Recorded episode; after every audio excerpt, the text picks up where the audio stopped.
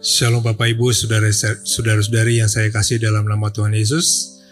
Bertemu kembali dalam Pastor Message pada hari ini. Pastor Message pada hari ini saya beri tema Wisdom from Above.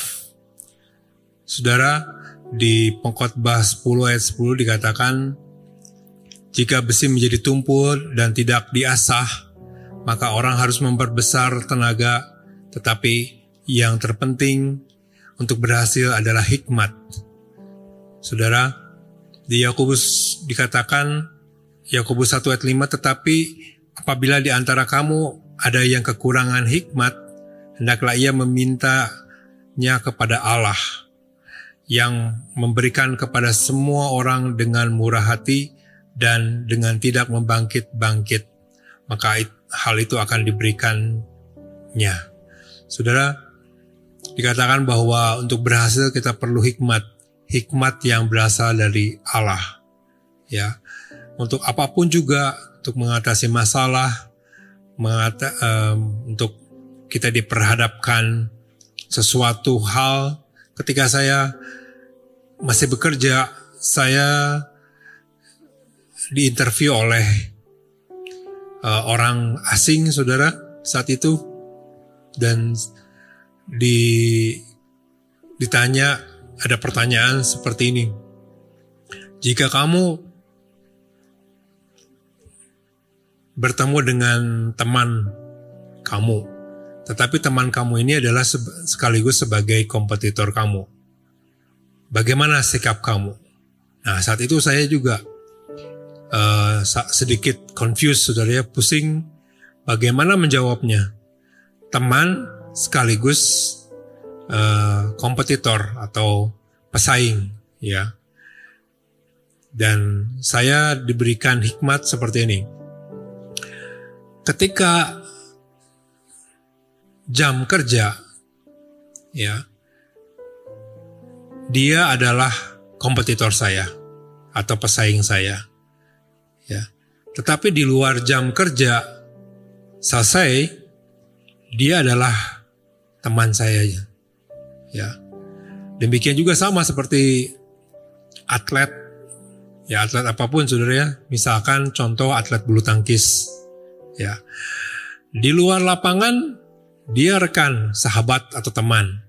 Tetapi ketika berhadapan di lapangan dia adalah lawan ya. Kemudian uh, orang asing tersebut menjawab dan memberikan statement smart answer ya. Jadi jawaban yang pintar ya. Saudara, Yakobus mengatakan bahwa di Yakobus 3 ayat 13 dan 17 18 katakan siapakah di antara kamu yang bijak dan berbudi baiklah ia dengan cara hidup yang baik menyatakan perbuatannya perbuatannya oleh hikmat yang lahir dari kelemah lembutan. Tetapi hikmat yang dari atas adalah pertama-tama murni, selanjutnya pendamai, peramah, penurut, penuh belas kasihan dan buah-buah yang baik, tidak memihak dan tidak munafik.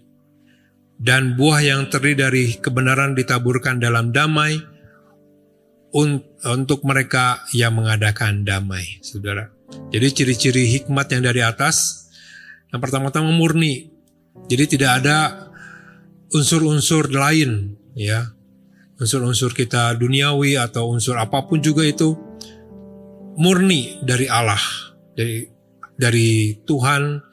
Uh, hikmat yang dari atas adalah murni, kemudian juga peramah, ya, penurut, penuh belas kasihan, ya, tidak ada uh, unsur-unsur lain, saudara ya. Dan buah-buah yang baik, ya. Tidak memihak. Nah ini saudara ya, tidak memihak. Kemudian mungkin memihak salah satu pihak mungkin ada pihak-pihak yang berseteru atau ber, ber uh, berkonflik. Sedang konflik kita memihak salah satu pihak, tidak. Dan buah-buah yang baik tidak munafik, saudara. Dari inilah kalau kita ingin uh, kurang hikmat, Baiklah kita meminta kepada Allah sumber dari segala hikmat dan Tuhan akan memberikan kepada kita hikmat yang dari atas. Itu pastor message yang bisa saya berikan. Tuhan Yesus memberkati.